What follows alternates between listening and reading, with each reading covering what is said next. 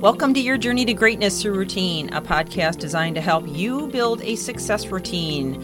My name is Michelle Steffes, and I'm author of the book, and I'm excited to come to you today with more insights and ideas to accomplish your success routine because it's not the big things we do, but the little things we do every day that make the biggest difference. So let's get on with the podcast.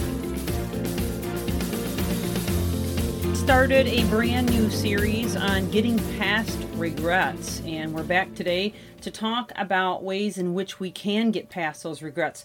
The last time we were together, I gave you five different ways in which we typically will get stuck in that pattern of regretting or rehearsing and going back over the issue again and again and again. So today I want to dive right into uh, one of the first, and we'll see how far we get here. Uh, but we have to remember that we can't change the past. And one of the things I often like to talk about, whether it's from the front of the room or directly to a client, is you always have to take inventory of what you can control versus what you can't. Because if you can't control something, then why waste your energy, your efforts, and make yourself sick over it? And, you know, when I say sick over it, I'm not saying that, you know, instantly you're going to become sick, but it drops your immune system. It affects you adversely in your organs, in your digestive system, even in your mind. And you know the the effects can be long lasting and devastating effects, and they happen over time. The more that you grow the negative neural networks and create the negative physiology that go with it, so it does not serve us one bit. If, however, it is something that we can change, something that we have some kind of control over, then we can do whatever we can do. So, whether it's to write a letter of apology, or to go to that person and speak to them or to just decide to you know write it on a piece maybe they're gone and you can't talk to them so you write on a piece of paper and you burn it as a symbolism of letting it go. I don't know. Whatever it might be and i'm not saying to, to act out in vindictiveness or anger or anything like that. I would never condone that because then that's just going to create more problems for you and you'll have more regrets and potentially um, even jail time or or other uh, awful devastating effects of that. And we all know that so let's talk about these solutions. Number one, accept that humans are fallible creatures. Now, I'm taking this right out of an article from Psychology Today, and um, I think it's going to be very informative for us to walk through these.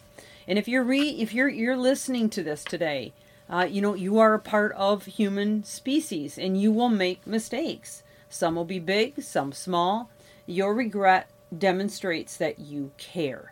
So most of the time, when we have regrets, it is because we care, because we don't want that situation to escalate or damage another person or damage our you know our descendants or whatever it might be. You know and of course obviously this runs the gamut in terms of how or why we might regret something. But we have to remember that people are infallible and to hold high expectations over someone else and expecting them not to make mistakes, even though maybe they did full well knowing they did it.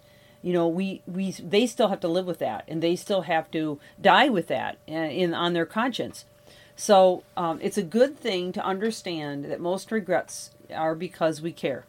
Prolonged regret, however, can interfere with every area of your life your relationships, your career, your health. You have to believe in something better. In other words, uh, think about uh, your future that's that's one thing I, I, like to say to clients that work with me is you know I I honestly don't want to roll in the mud with you here in my office. Um, I mean we can touch on it certainly and talk about it if it's hurting you that much, but what I want to do is help you focus forward and moving on to to create a better future, to think visionary about what could be, and to begin to break it down and take those steps to move forward you know and even the smallest steps can make the biggest difference such as you know instead of getting up in the morning and you know feeling all you know really upset and, and angry and hurt choose to get up with gratitude and think about what you do have. Even little things like that can make a massive difference for you. But then begin to set goals and determine what it is that you need to create those goals. You know believe in it and believe in yourself you know and say say affirmations to yourself. Maybe something like i'm a fallible human i make mistakes. Nevertheless i'm loving and lovable. So you know if you're the one that has done something or you, you know or perpetrated somebody in some way you have to learn to forgive yourself. And here again just like forgiving others it's a process. It's not just an event where you can just wake up one day and go okay i forgive myself. I'm good now. This is a process, and actually, it's in this uh, sixth chapter of my book. Um, Your journey to greatness through routine is, you know, not only why you should forgive yourself, but how to forgive yourself because it's so critical to be able to move past that and accept that you know what you've got a lot of really wonderful things about you. You have done a lot of really wonderful things and you have you know typically most people that would be listening to this have a wonderful heart and you desire to do good to make a difference to help others to make an impact. And if you made a mistake you made a mistake. We all make them we all make them you know um, i myself am you know thinking about times you know, even with my my children are grown now, but you know, they did things when they were younger that were very hard to deal with and hurtful. But then I think back, you know what? Hey, when I was that age, I did things that were very hard and hurtful to my mom and my dad. And you know, I have to live with that, but I have learned to forgive myself for it and move forward and realize, you know what? I was young, I didn't really know or I was naive or I was ignorant or however you want to, you know, sum it up. But don't spend a lot of time there. Move past it you know, you have the power to make a better future for yourself at any given moment of any day. You just have to choose it.